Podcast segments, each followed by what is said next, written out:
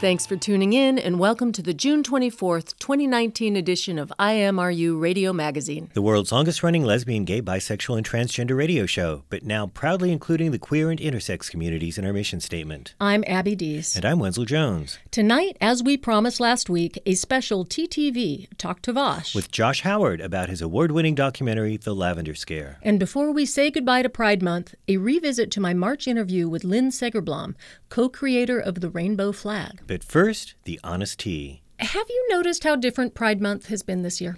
Super corporate that way? Yeah, rainbow Yeah. flags everywhere. Rainbow products you would never expect to find, like, what was it, Listerine we were talking No. Yeah, Listerine. yeah, Listerine. yeah. You you are obsessed with the Starbucks Pride disco mug. yeah, I, I think that was just poorly marketed and got rebranded as a Pride mug. Uh, So I'm very conflicted about this. I know you're conflicted about this because I don't know how much to trust brazen capitalism and civil rights. True.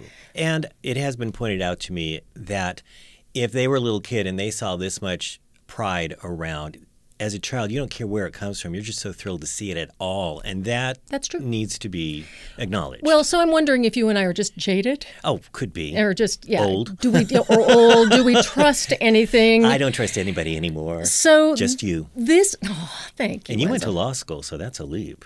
Does that make me more trustworthy? No less. Oh, we're Gen- going to have a talk. Generally. Okay. All right.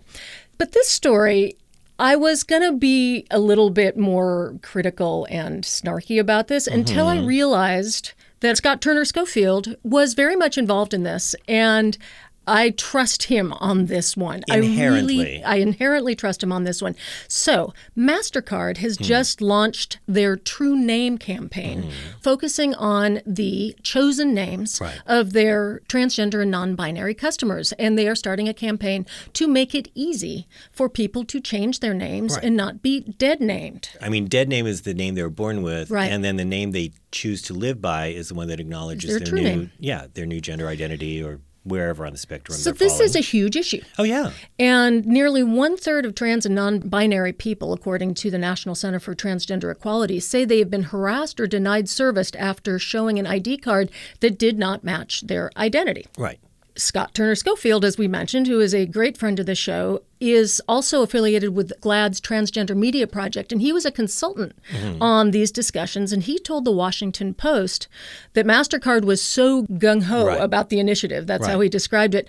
He said, I didn't have to convince anyone of the necessity of this. They were completely on board and recognized this as a barrier of access to people, as unfair, and they just fixed it. That's the kind of corporate leadership we really want to see. A large portion of the transgender community doesn't even have a credit card Yeah. because they are one of the poor segments of the LGBT.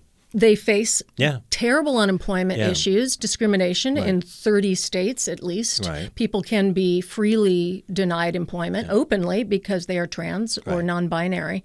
And Scott said it took about four years from the start of his transition to legally change his hmm. name.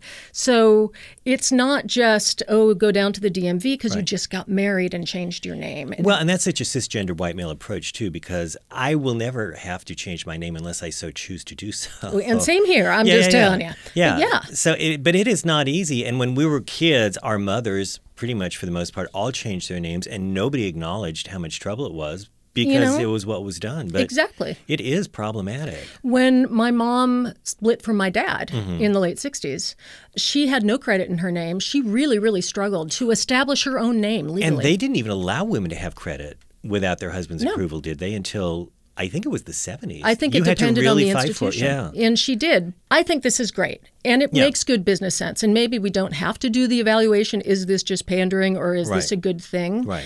It just makes good business sense to make things work for your customers. Well, and the thing is, apparently, getting a, a MasterCard under your chosen name, you do not have to legally change your name. It will be linked to your dead name, the name you were born with, until you go about getting that legally changed. But it'll be linked to that, but the card will show your chosen name. So you won't get harassed when you right, go right. buy Because, things. of course, people go, oh, well, it sounds like an invitation to fraud, but no, it's not. I mean, no more so than any other credit card is. it's very interesting to me because it tells me that corporations, and I mm-hmm. have noticed this pattern in the last 10 years or so, corporations do often seem to be a little ahead of the curve compared to the general public around adopting these things. Right. Which kind of shows that a lot of the fear mongering around mm-hmm. these issues are BS Yeah. because corporations, they do their research. They do. They know how this stuff works. But the Washington Post article about this, because it's the Washington Post, you would think its readership would be kind of hip to this stuff. This policy was excoriated I in know, the so- comments to this article. I was so glad you shared that with me because I don't have a subscription to the Washington Post. but you saw the comments. oh yeah, yeah, yeah. They were kind of fascinating, and it was it was what we were saying before. Uh, people were screaming, "Fraud, fraud! What's the big deal? Just go down and change your name. Yeah. This is ridiculous. Why do we pander to these people?" In the Washington Post, My first thought was, well, okay, how hard is it to change your name? So a little Googling, Mm-hmm. and 10 minutes later, I had a lot more information about how actually hard it is when you are trans to change your name. And, and all the name changes associated with marriage are often fast tracked, and people expect that. Right. So if you're a woman and your license says something different and it's the same gender, Right. and you say, oh, I got married, people won't think twice. no, no, not at all. This is a completely different thing. You often need a court order. That's up to the judge's discretion. Sometimes you need proof of gender change, and sometimes that requires proof of surgery. As we know, surgery is not just a one size fits all thing. No. And certainly problematic and not something that every trans and non binary person is interested in. And super expensive.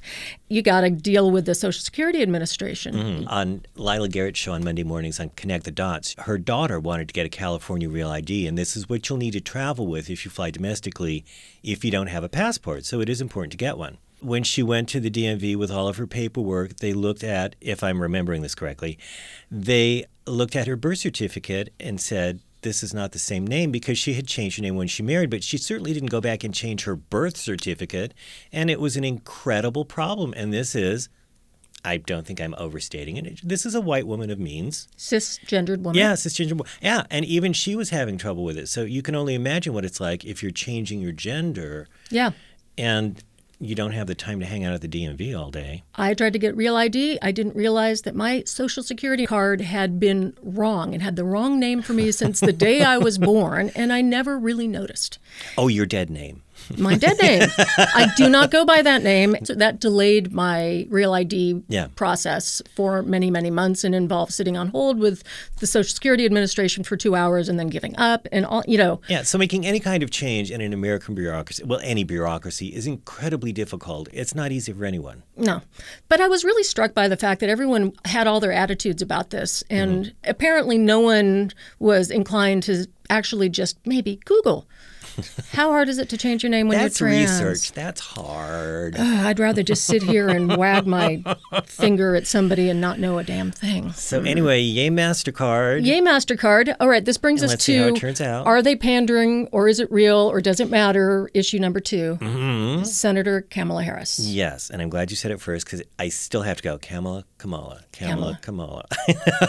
And Democratic presidential hopeful. I know. And anyway, she's introducing a bill to mandate PrEP coverage, and that's pre exposure prophylaxis. And that is Truvada, the brand name, manufactured by Gilead.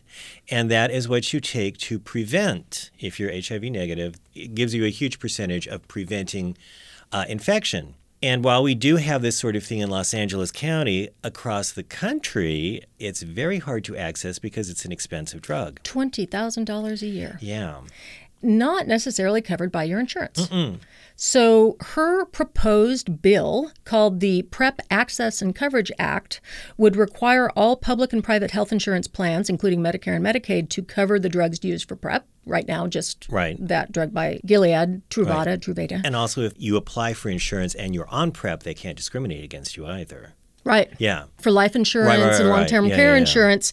And it would also cover the care that you need around it Mm-hmm. because if you are HIV positive and you are taking this and not in a combination with other drugs, that can Mm-hmm. Actually increase your drug resistance, Right. which is very bad and, and always an issue for HIV. This is fascinating. Apparently, 1 million people in this country are at risk of HIV, and only 7% have filled PrEP scripts, actually, as of 2016. And and we don't want to treat PrEP like it's aspirin. It is a serious drug. It is You- a serious You don't drug. take it lightly. So you do need care around that. Yeah. So I mean, this sounds like a great thing. Good for you, It does. Kamala And Harris. I was surprised to read that Gilead has not been sharing the profits, even though the research was paid for by the federal government. I guess they were supposed to give some of that back. Mm-hmm. No. Hasn't happened yet. No, it hasn't yet. But They're making is token gestures. token gesture. like- so Yeah. is this a token gesture? It does seem a little Opportunistic? a little, and yet, even if it is opportunistic, yay, because the discussion needs to be held. Because we take it for granted in a place like Los Angeles that, well, everybody's fine. Well, everybody is not fine by a long shot. And a presidential hopeful Right. is starting her campaign Right. with this kind of thing. Right. Something's changed. Did you see the South Carolina Democratic Convention speeches? I did not. Okay. I'm bad. Well, I'll, I'll just give you a summary. Something really has changed in the last couple of years. Mm-hmm. It- did it take Trump for Democrats to actually start talking the talk properly? I I guess so. another conversation, yeah. another time. don't But want to acknowledge that. they were all, including Kamala Harris, Right. really talking about intersectionality, not just saying, "Oh yeah, we need to include people too." I mean, they they knew that they have to talk knowledgeably about these issues. Mm-hmm. Right. They can't just say, "And we mean LGBTQ too." Right. The policing of black people and ICE. I mean, all these issues are at the forefront. Mm-hmm. Yeah. And so they are talking about this. But they're also stumbling a bit, like Joe Biden, who doesn't have a racist bone in his body. Oh, come on, really? You said that? Yeah, well, and in the pandering department, Joe Biden stopping by the Stonewall Inn for a beer. Is Mm. that now going to be one of the political stations of the cross? I don't know. It didn't look like something he would normally be doing. No.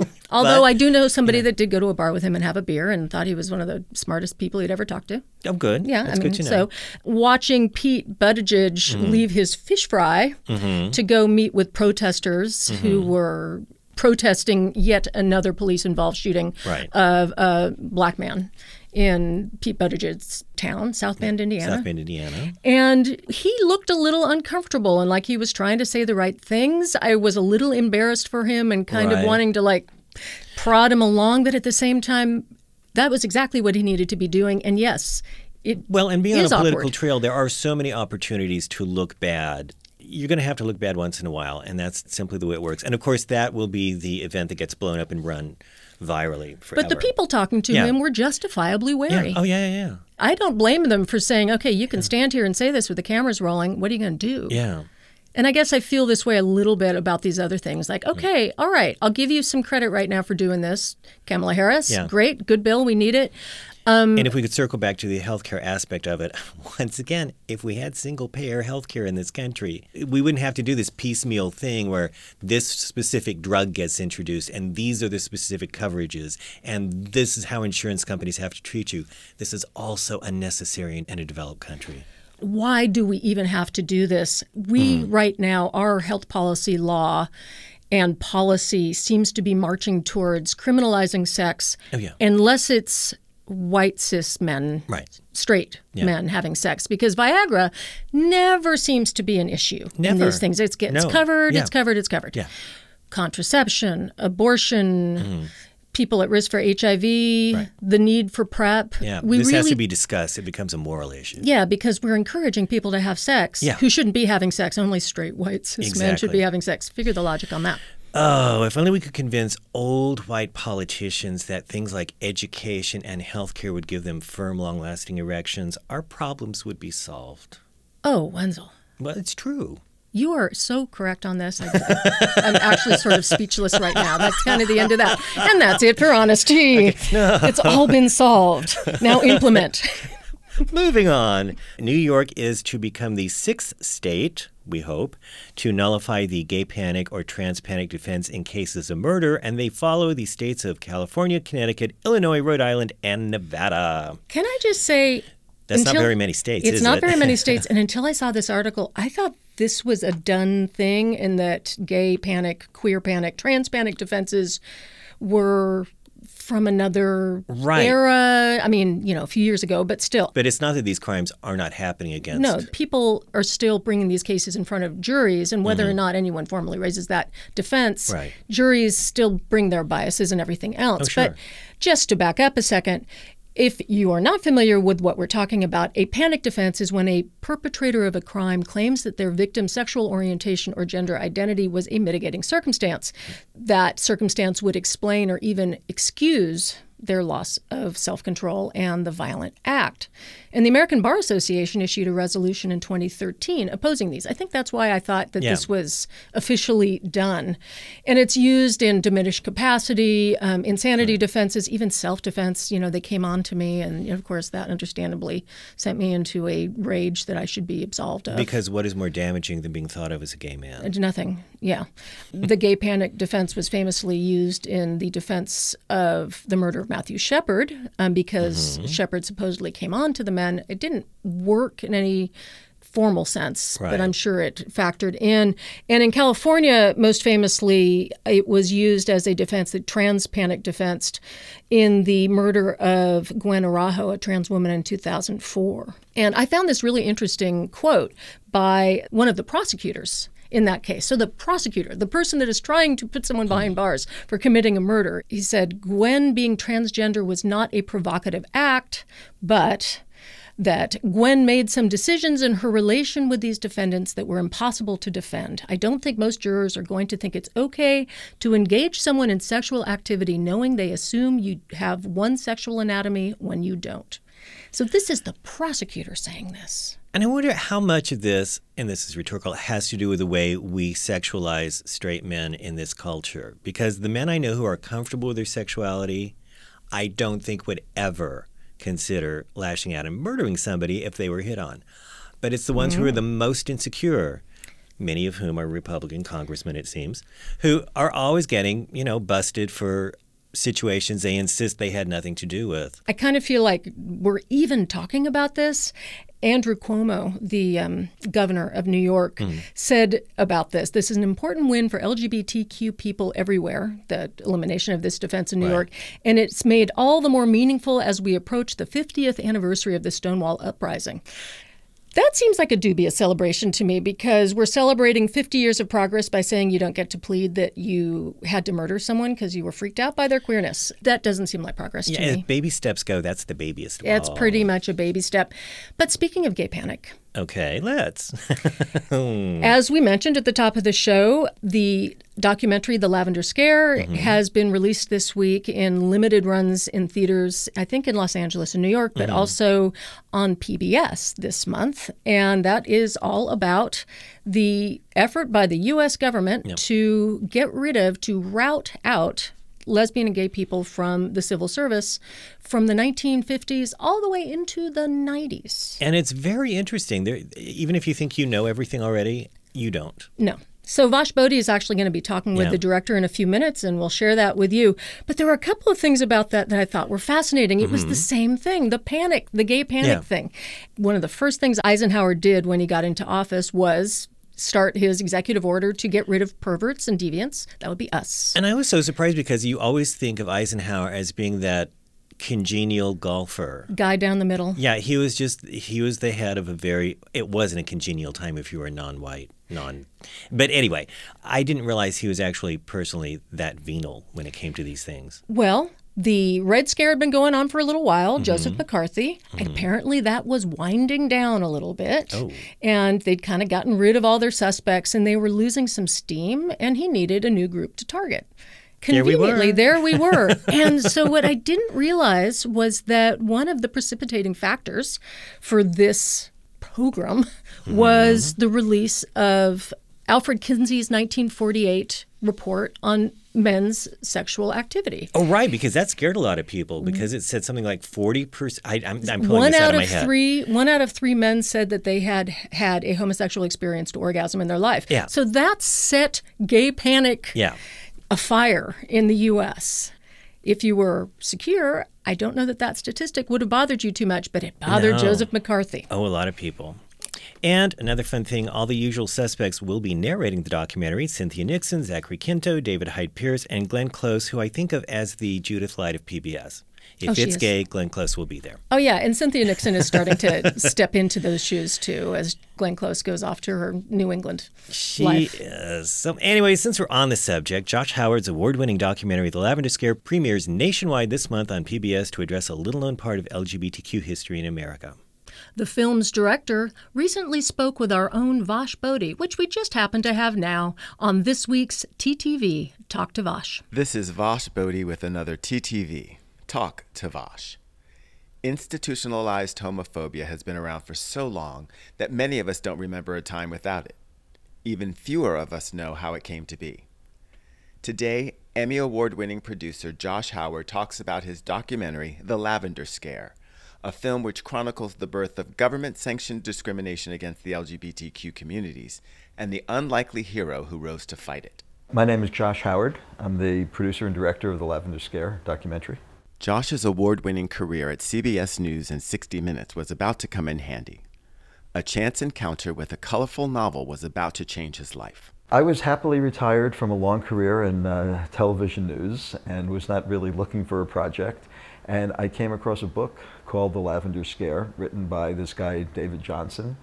He's a professor at the University of South Florida. And I was just reading this book and I was stunned by this information. I'm in the generation, you know, a little bit after the heart of the, the lavender scare, but certainly growing up, you know, knew that the 1950s were not a great time to be gay in America. But what really shocked me when I was reading David's book was really learning how systematically the government was going about tracking down and identifying and firing gay people and really ruining their lives. And I thought, this is amazing, this should be a film. Looked around and suddenly I found I was the one who was making the film. Got in touch with David Johnson and got to work on it. The Lavender Scare is an essential piece of gay history interwoven in the ups and downs of American civilization. The storyline of our film goes back to the 1920s, in uh, the years following the, the start of the Great Depression, when the U.S. government was hiring a lot of people to work in the uh, programs of the New Deal. The workforce in Washington increased fourfold in the 1930s. And a lot of people who came to Washington for those new jobs were gay, disproportionately so, because uh, it gave them an opportunity to leave small towns where they felt somewhat isolated and come to a larger city where gay people had begun to uh, gravitate. So the story really begins at a time when Washington was a very welcoming place for gay men and lesbians. While the world was making war, there was one who was interested in how people were making love. The book was supposed to provide sexual freedom, but the Kinsey Report had an unexpected impact. Well, it had the reverse effect because homosexuality was not something that the general population was really thinking about. The Kinsey report comes out and says that 37% of American men have had at least one homosexual relationship. And that shocked people. And they're suddenly walking down the street thinking, oh, one out of three people here. And, you know, who is it? And, you know, what about that guy? And it, it really provided the opportunity to play into the fears about sexuality and national security, as it turned out. The country is at war and national security is an issue the witch hunt begins. The theory was that gay people were susceptible to blackmail by enemy agents and would give up national secrets in exchange for keeping their sexuality secret. So the government went about trying to identify and then fire every gay man and lesbian working for the government. An estimated 5,000 gays and lesbians had been fired under this new policy before the policy encountered the wrong, or some say the right individual, Frank Kameny. I think it would be hard to find another single individual who contributed as much to the movement as Frank did. Frank was an astronomer. He had a PhD from Harvard University, and he worked for the U.S. Army Map Service. He was sitting at his desk one day, and two civil service agents walked in and said, We have information you are a homosexual. What do you have to say in your defense? And he said in his defense, it's none of your business. That effectively was the end of his employment with the federal government. Frank said, This is wrong, and I'm going to fight to keep my job. The government, in firing Frank Kameny, created the leader of the movement in that time period. Just like its director, Josh Howard, The Lavender Scare has also won awards. Well, we did a number of film festivals and uh, won 18 awards for Best Documentary, which was, which was gratifying. The lavender scare caused people to lose more than just their jobs. For generations, it has had many seeing their country had turned against them. One of the harms that the government policy did for the community was to reinforce this issue of gay people as criminals, untrustworthy, disloyal, and it was really something that cemented in people's minds that lasted for decades. Uh, yeah, people say, well, how many people exactly lost their jobs? And that's kind of not the right question because it goes beyond that. It, it, it created this whole homophobic atmosphere in the country. Once the US government said, these people are, are bad, they're criminals, they're immoral, you know, stay away from them. It was the government giving its stamp of approval to homophobia. History doesn't change, but we always hope people will. What I found most interesting about the project was talking to the people who instituted these policies in a way as tragic and heartbreaking the stories of the victims are. You know, there's something that isn't necessarily surprising about them. We know that gay people have been victimized and we can anticipate their stories. What I couldn't anticipate were the opinions and the recollections of the government officials who, all these years later, looked back at what they had done in the 50s, 60s, and 70s.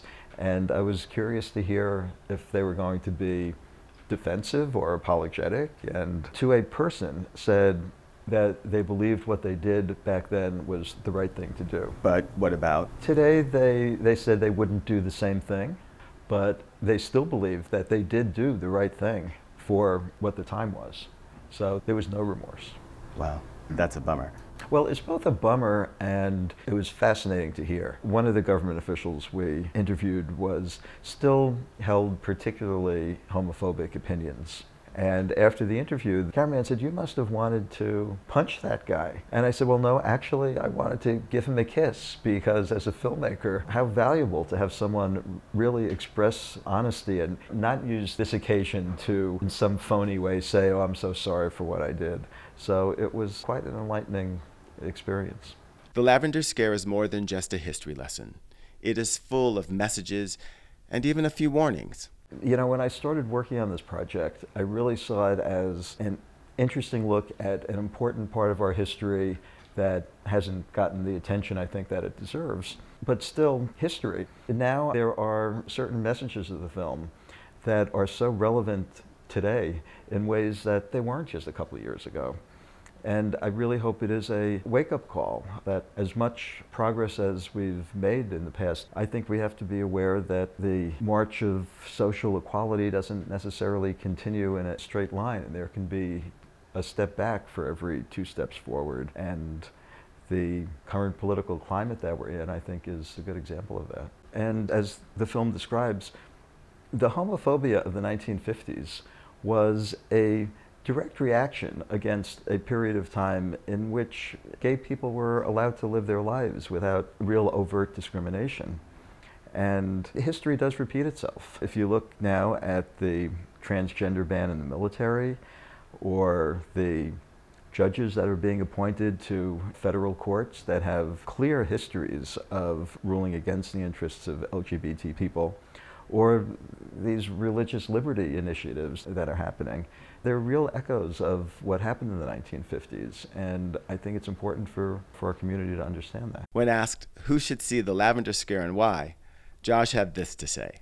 Well, everybody should see it, but uh, particularly I would say young people and young gay people should see it because I think it's important, you know, that we all understand our history and know what we've experienced. I really think it's important for our allies, our straight allies, to see this film because I think the more people who do understand what LGBTQ people have been through, how we've been treated by the government, and really what our own personal stories are, I think the more people that hear that do become our, our allies.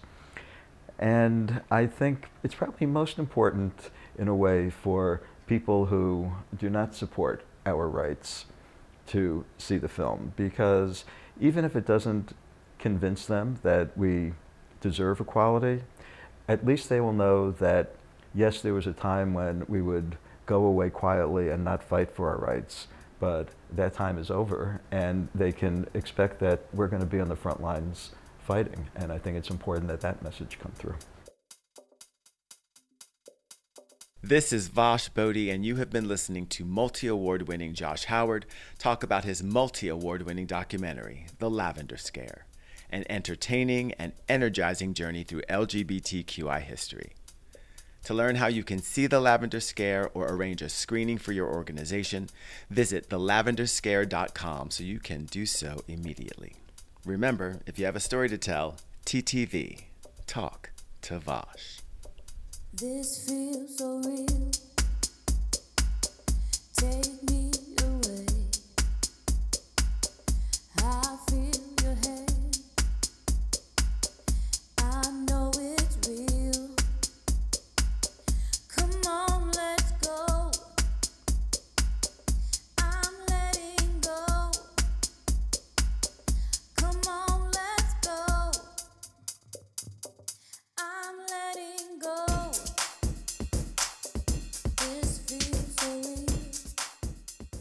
Treated with just as much suspicion and unfounded fear as communists or suspected communists targeted in the Red Scare, more than 10,000 queer people were fired or forced to resign as a result of this lavender scare. After the break, to celebrate Pride Month, we'll revisit Abby's March interview with a little known co creator of the iconic rainbow flag, Lynn Segerblom. Stick around, we'll be right back. The power of women's music, coming up now on the Rainbow Minute. Women's music was about advancing feminism, giving a voice to lesbians, and promoting women in the recording industry. The first National Women's Music Festival took place in Champaign Urbana, Illinois, in 1974. Relative unknowns were set to perform early during the week long festival, with the Saturday show headlined by Roberta Flack and Yoko Ono. When they canceled at the last minute, festival organizers scrambled to save the show. They assembled several of the lesser known artists Cris Williamson, Meg Christian, Vicki Randle, and Margie Adam, who quickly put an act together. By pulling off a showstopper, these four women personified empowerment, the very definition of women's music. In the process, they became revered icons of the genre. The Rainbow Minute is produced by Judd Proctor and Brian Burns and recorded in the studios at WRIR in Richmond, Virginia, and read by volunteers like me, Sonia, of Disappear Fear. This is Isabel Davis, producer of the documentary XY Chelsea. You are listening to IMRU radio on KPFK 98.7 FM Santa Barbara, 93.7 FM San Diego, 90.7 FM Los Angeles, 99.5 FM Ridgecrest and China Lake. And when you're not near a radio, you can stream us live at kpfk.org or on podcast. Welcome back. You're listening to IMRU Radio. I'm Abby Dees. And I'm Wenzel Jones. We all know the rainbow flag. I have a rainbow sticker on my car right now. But how many of us know the story of how our rainbow flag really came to be? Our next guest is here to tell us that story. She knows because she was there. Known at the time as Fairy Argyle Rainbow, she is also known as Lynn Segerblom. Welcome, Lynn. Thank you, Abby. I'm going to get right to it. Who created the rainbow flag? Who came up with the design idea or physically making it? There were three of us and a bunch of volunteers. Every day, some volunteers would show up to the top floor gallery and say, We're here to help. And some days it'd be the same few people, and sometimes there'd be new people. But there were three of us one of us that did the dyeing, that was myself, and three of us that did the sewing. I only sewed at the end when we were pressed for time and all the dyeing was done because it was 1,000 yards of white cotton muslin that we hand dyed the rainbow colors in. So I was so busy with those buckets of dye and water, and I needed helpers helping me do that. And then Gilbert Baker and James McNamara were down in the third floor gallery with the sewing machines. Putting it all together. hmm And I brought my sewing machine, and other people were using that one, cutting, pinning, ironing, everything after it's dyed, washed in the washer, and dried. And it has to be ironed. A 60 foot long flag. So, 1978, you're in San Francisco. What was the impetus to create a flag at all? I was renting space at the Gay Community Center. I was already there making my tie dyes and clothing and fabrics that I worked with designers on. And I had a little studio space there that I rented. So I think Lee came to me and said, Do I want to be on the decorating committee? And I said, sure. Everything was much more casual in those days. Nothing was fancy. It was all volunteers. Nobody's getting paid to work in the office or, When we're actually a community. yeah, Yeah. 330 Grove Street in San Francisco. Yeah, it was a good place. My sense, though, is that just the little bit that I was reading about that time, there was an awareness that the eyes of the world might actually be on San Francisco and what we called the gay community at the time. And so, did the flag sort of come out of that awareness? You know, this is what I was. Uh, this morning, I was writing to one of the people involved in this whole project. I wanted to ask him what was the exact date of the assassination of Moscone and Milk? What was the exact date? I don't. I don't know. We can look it up. You know, I think it was after this parade. Really? So Harvey Milk died. You're right. 1927, 1978. Was May it after. June? Yeah, it was after June. Yes, I remember actually- him. He was at the parade and he loved the flags. Mm-hmm. Okay, and So Harvey Milk hasn't just died. I really thought that the flag came about because there was so much news coverage, but it looks like no, there was just I- this I was like, firmament was already there of we're coming forward, we're stepping up. Yeah. And he was part of that. he used to come in, in and out of the gay community center, and that's where he gave his hope speech. But uh, to be honest, yes, I, I met him, but it wasn't like uh, anything because we were always running around like trying to get the work done. So we were busy. Everybody was. There was a lot of organizing to try and put this parade on. The flags came first. Yeah. And I have this sense of the flag being something very joyful and very joyful. positive. That was the whole point. Yeah. Joyful, positive. We wanted it to be beautiful. And Why a rainbow? Because that was my last name, and that was like I dyed a lot of clothing, costumes, and fabric with rainbows on them, and I love rainbows back then. And I thought, well, because at the meeting we were like, what should they be? And Gilbert was like, oh, let's do bunting on City Hall, which is just draped fabric of one color. Old fashioned parade Yeah. decoration, yeah. And then somehow I came up with the idea of what about rainbow flags? Wouldn't that be nice? And I had some sketches, but Gilbert was not there at that meeting where we decided that it's going to be rainbow flags. I don't And know the original was. flag was eight colors. Yes, It had pink. I when I was looking at them, I thought, "Oh my gosh, we lost pink. and we lost purple. We lost purple," which is so funny because those are so associated with our community. And the other one is I put two different kinds of blue on mm-hmm. purpose. I put the aqua blue and the royal blue. Why? because I just love those colors. And to me, they're two different colors. In doing all the dyeing, I was just like, well, we have to have those. It goes pink, red, orange, yellow, green, a nice strong green, aqua blue, and then royal blue, and then violet. Did the colors originally have particular meaning, or was it just that they looked nice, or they were No, no? there was no particular meaning. Mm-hmm. And then there's a weird thing that some people had never noticed about the two big flags of that day on 1978. One has pink at the top and violet at the bottom, and the other one has pink at the bottom and violet at the top. Is that just because it was hung upside down? No, I did that on purpose. Really? Why? Yeah, because I wanted them to be different. Oh, so you know, this is on purpose. It's my thing. yeah. And there were two more differences that nobody seems to. It was the other difference that one of them was based on the American flag. Mm-hmm. Yeah, that was considered my flag because I did the star blocking with wood blocks and dyes. I love American flags. I don't know. It's so funny because I actually bought a rainbow flag right after the Women's March. I thought I need a flag for marching with because you do. And I bought a rainbow American flag. So where the stripes are the rainbow. And I thought, oh, well, this is somebody's fun play on this. And it was so wonderful to realize, no, actually, this was an original flag. It was for real. And you did that. Yes. Thank you. Thank you, Abby. and there's one more weird thing. Okay. Okay, I just have to show it to you on this. We're looking at some Photo. amazing photographs of the original flags flying. See the American flag here, the rainbow American flag? Yes. Okay, we've got our eight colors. Mm-hmm. We've got our stars in the corner. Mm-hmm. And you see that thing right there? It looks like another star right in the middle of a stripe. Yeah, it's in the aqua blue stripe. I sewed a piece of lame It's silver, a silver star in lame on the aqua blue stripe, and then if you look at the other side, it's gold lame. They're right on each other Oh, in the aqua stripe. Because I had some silver and gold lame from the Angels of Light Theater company that I'm my costumes. I had scraps, so I was like, oh, we need a bit of glitter.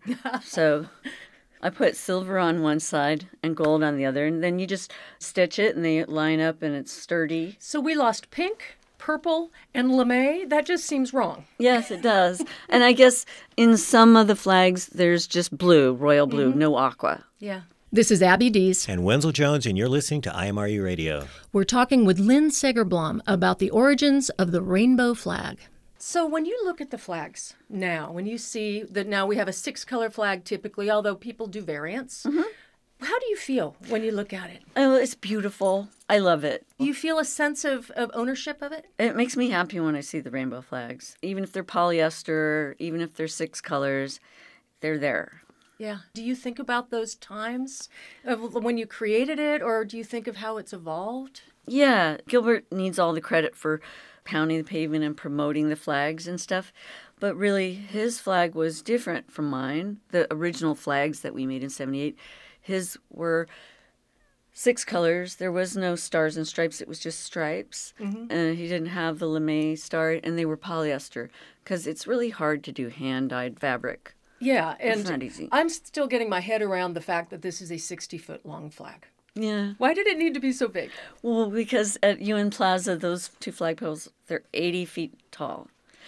And there's two of them, so we know we need two flags. And then James and I started figuring out, well, if it's 80 feet tall, the flag should be, some people say it was 40 by 60, but I think it was 30 by 60. Mm-hmm. We wish we could find one of these. That's my next question. We don't know where they are. they were stolen sometime after 78 and before the parade in 79. I was still at the Gay Community Center working there with my little studio. And I remember I was in the top floor gallery with Lee, and Gilbert came in and said the flags have been stolen. Had they been kept at, At the, gay top com- floor the gallery gay in the gay community centers. Yes, they were on a pedestal, folded up. It takes at least two hulking people to haul one flag. I think we had three people on each flag once it was folded up to get it in and out of the truck and carry it to the spot. You need two to three people. It's very heavy. Those weigh a lot. Yeah, that's so it was a group of people that stole them. Somebody One knows. person could not do it alone. Somebody knows where those flags are. That was heartbreaking. Let me just say yeah. that. That really broke my heart. This is Abby Dees from IMRU Radio, and I'm talking with Lynn Segerblom, also known as Fairy Argyle Rainbow, one of the creators of the rainbow flag. Before we started recording, you talked a bit about the people. Who were the people that and what the community was? We used the term gay, mm-hmm. which was sort of our catch-all at the time, but you've described something more like what we talk about when we talk about the queer community now. Mm-hmm. Tell me a little bit about who you perceived the community that this flag represented to be. I just thought it was everyone, our friends, our circle. I was in a theater company. We had a lot of gender bending guys dressed as girls, girls dressed as guys. I know I went through a time where I used to wear suit and ties, men's clothes, and hats, fedoras, and stuff like that. And it was all for fun. And I knew some very good artists too. That whole group, mm-hmm. the top floor gallery, and all that, and the Princess of Argyle and Lee Mentley, the salons that they put on with the artists, you know, displaying. But it wasn't an exclusively gay group. no, but I don't think it mattered. It really didn't matter Yeah. to me, to be honest. You didn't identify as gay. I did have a girlfriend way back then Mm-hmm. for a while, but she was in love with my boyfriend, and it turned out to be a big mess. I was really young, and I really didn't have any experience when I came to San Francisco. I was still a virgin. So, what do I know? What a place to go as a virgin. What does it matter, you know? Yeah. I didn't think it was like such a big deal. So, you like blue shoes, and mm-hmm. I like pink shoes, mm-hmm. but that's about as far as it goes. yeah. to me it was just like we're friends like hey this is gonna we're gonna make some flags we're gonna do some dyeing we're gonna make some clothes do you want to be part of it What does the flag mean to you now? Like, I know it brings up memories, but what do you think it represents? it stands for the whole LGBTQ, however you want to say it, community. But to me, it's also straight people. It's a flag for them as well. Yeah. Yeah. And also people's color of skin. That really doesn't matter. That just is another item. Like, to me, I think rainbow includes every color of person, Yeah. you know, and gender, whatever. And it's just like, And they go together nicely. people have been using the rainbow symbol for centuries. It's not new. So I had always heard the story of the flag that it was sort of one person, our own sort of Betsy Ross, Gilbert Baker, who you've talked about. And the funny thing is, we know Betsy Ross didn't really do the American flag. That story's not really true. And Gilbert Baker was an activist who recently died. But listening to you, I hear that it wasn't just Gilbert Baker, it was all of you. You were key to this. You had the rainbow name, not only that, but you had the rainbow concept, and he was sewing, and you were dyeing, and people were carrying and schlepping and buying and all of this Yes. stuff. How did we lose this story? At the point when this flags became stolen, I left for Marin County. I had a friend who rented an apartment and said, "Come be my roommate." His he had a girlfriend named Trisha. We lived in Sausalito. It was affordable back then. It wasn't like how it is now. Mm-hmm. And that whole thing of the stealing of the flags, I just couldn't understand how somebody would do that. And I feel like I just fled. Plus, my major clothing designer that I dyed all her silks for her lines, she moved from San Francisco to Marin. So for a while, I was taking a bus over to work in her workshop, and then I just moved over there. And then, you know, I was gone. Mm-hmm. So it would be easy for Gilbert to come in and take all the credit because James McNamara, although he was still alive at that point, he did pass away from AIDS. Mm-hmm. Okay. And James McNamara taught Gilbert how to sew. We couldn't have done it without James McNamara. Okay. Gilbert and James were friends before, but they had parted ways. And I'm in Marin. I'm out of touch. Oh, this was key. 330 Grove got torn down and made into a parking lot, so there was nowhere to meet up for us. Mm-hmm. So The group sort of fractured, things fractured, and yeah, and so Gilbert Baker kind of took the narrative, it sounds like. It was ripe. He could just grab it, Mm-hmm. and one thing led to another. He exaggerated, and then, you know, it was just Do you feel at all sort of resentful about that, or how do you feel? I try not to think too heavily on it because if I did, I could really be angry. And I also feel really hurt. And it's also wrong. Does anybody own the flag? No, Certainly, it doesn't sound like there is any copyright issue or anything. No one's making any that claim like no. that. Yeah. And uh, even if they did, his flag was different. He had six colors usually, and it was polyester. when you see the flag and the, all the variations that people have done, you know, I read that in some cities they've added an extra color to represent their city. I've got a little rainbow heart on the back of my car right now in the parking lot. People putting their symbols on top of it. How does that make you feel? That's okay. Why Yeah. not? Let's spread the rainbow. It doesn't offend sort of your designer sensibilities. No, no, because um, I'm secure and I know what I did. Yeah. And even though I hadn't got credit for it, except with a few people, friends, I know what I did. Mm-hmm. And so if they want to add to it, hey, why not take the rainbow and make it yours, how you like it? It sounds like, as you talk about this, that you're also, it's not, yes, you want the t- story told accurately and you want to be back in the story because you mm-hmm. were there, but it also sounds like you are kind of pining for a spirit of that time where it wasn't just one gay man running with a vision, it was all sorts of people coming together for a vision, n- not for money, Yes. but for a vision. Is that right? Yeah, that would be great. And, you know, back then um, we were all volunteers, but we, things were, we lived like gypsies. Yeah. And we got things out of free boxes and we were, we were vegetarians back then. We ate a lot of brown rice and tofu and rents were not expensive Yeah, San yet. Francisco was a different you know, city. it was very, very different.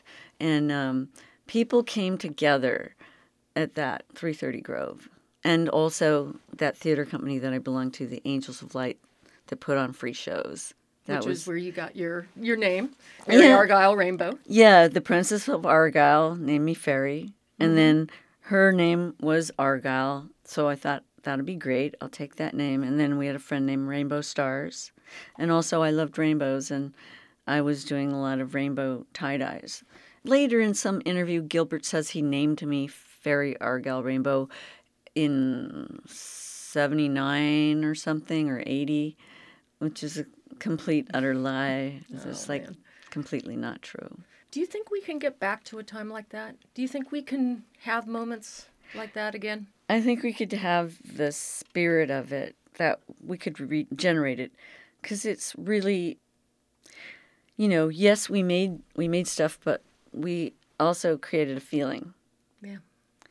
i don't think that feeling's dead How do we get back to that? well Or we um, wake up that spirit? Yeah, I'm hoping to remake some small rainbow flags, but they will be cotton and they will be eight colors and they will be hand dyed. Oh, I'm going to do my two original designs.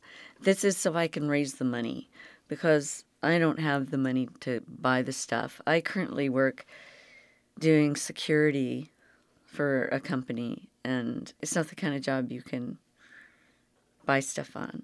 if people are interested in knowing more about this, where do they find you? It's a GoFundMe page, um, making historic pride flags with Lynn Segerblom. Um, we're we just ha- got a GoFundMe page, and so we want to remake the original two designs, but we're just going to start small. At this point, I can't even make one. Even if I did it in my bathtub, all the dyeing, I just can't actually go and buy the dyes and the the fabric, and I It's a labor intensive process. a, a helper to help sew because I'll be doing all the dyeing and ironing, cutting, and pinning. It's, it's Old school. It's hard to do it. You're only one person, Mm-hmm. really. It's like forget about it. I think the timing is great for that. I think it's more important than ever to remind us where we come from. Um, and also get back to this idea that we do have to do this together. yeah, And I appreciate that. yeah. And there was a spirit. I think it still So you're exists. keeping that spirit going. Uh, wonderful. Okay, Lynn Segerbloms, thank you so much for taking the time to give us this important bit of our own history back. And I think I want an eight color rainbow flag soon from you. I'm really looking forward to that. Thank you, Abby. Thank you so much. I hope I can deliver. Thanks. That's it for tonight. Our thanks to IMRU's executive producer Steve Pride, Rainbow Minute producers Judd Proctor and Brian Burns, plus our tireless director of podcast Vash Boddie. Find us online at imruradio.org and follow us on Facebook at IMRU Radio. If you are interested in volunteering with IMRU to help make the magic happen, email volunteer at imruradio.org. Also, catch us at iTunes, Spotify, Breaker, Radio Public, Stitcher, Anchor.fm, Castbox, and Pocket Casts. Good night. night.